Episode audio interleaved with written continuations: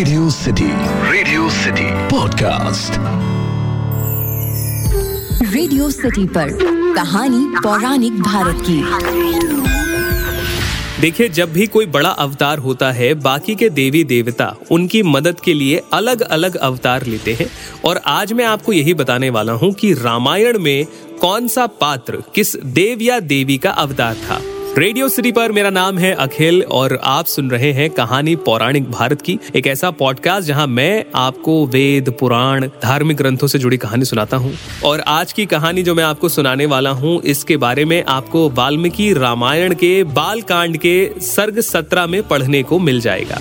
इसमें ब्रह्मा जी सभी देवताओं से कहते हैं कि भगवान विष्णु जो राम स्वरूप में अवतरित होने वाले हैं, उनकी सहायता के लिए आप लोग भी अलग अलग वानरों, अप्सराओं, गंधर्वों या नाग और नाग कन्याओं के रूप में उत्पन्न होइए। ब्रह्मा जी ने बताया कि मैं पहले ही जामवंत नाम के रीछ के रूप में पैदा हो चुका हूँ। जब मैं जमाई ले रहा था तो अचानक ही मेरे मुंह से जामवंत जी उत्पन्न हो गए। तो जामन जी उत्पन्न हो गए हैं, बाकियों के लिए आप स्वरूप धारण कर सकते हैं। इस पर इंद्र ने बाली का स्वरूप धारण किया।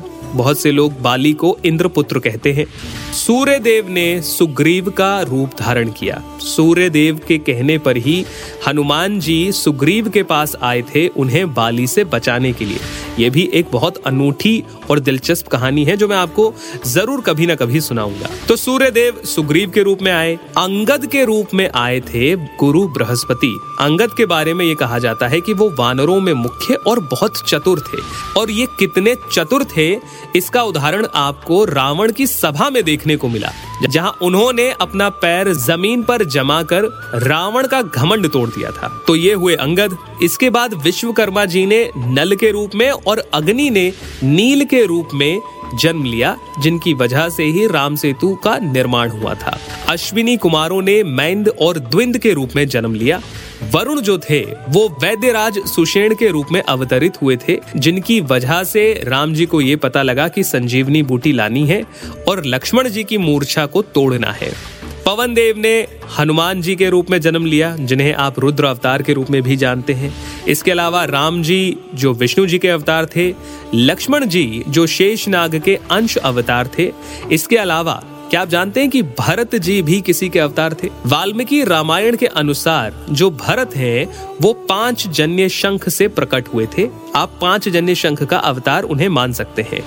शत्रुघ्न जो सुमित्रा जी के गर्भ से उत्पन्न हुए थे, शत्रुघ्न के बारे में ये बताया जाता है कि वो सुदर्शन चक्र के अंश अवतार थे।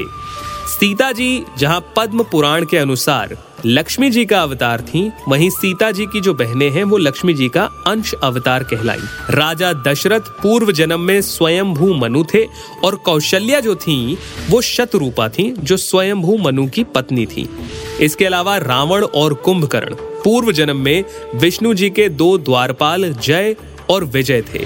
इनसे जुड़ी हुई कहानी मैं आपको पहले ही सुना चुका हूँ। साथ ही साथ मंदोदरी के बारे में ये बताया जाता है कि वो पूर्व जन्म में अप्सरा थी, लेकिन इसके बारे में ज्यादा सटीकता से कुछ कहा नहीं जा सकता है। तो आप मानकर चलिए कि वानरों में जितने प्रमुख थे, ये सभी किसी न किसी देवता के स्वरूप थे जो राम जी के कार्यों को पूरा करने के लिए धरती पर अवतरित हुए थे। तो ये था हमारा आज का पॉडकास्ट कहानी पौराणिक भारत की का। आपको ये कैसा लगा मुझे जरूर बताइए। आप ईमेल लिख सकते हैं podcast@myradiocity.com पर, या इंस्टाग्राम पर मैं हूँ आरजे अखिल के नाम से। आप यहाँ पर भी मुझे बता सकते हैं। फिलहाल के लिए इतना ही। सुनते रहिए रेडियो सिटी, रग रग में दौड़े सिटी। रेडियो सिटी पर कहानी पौराणिक भारत की।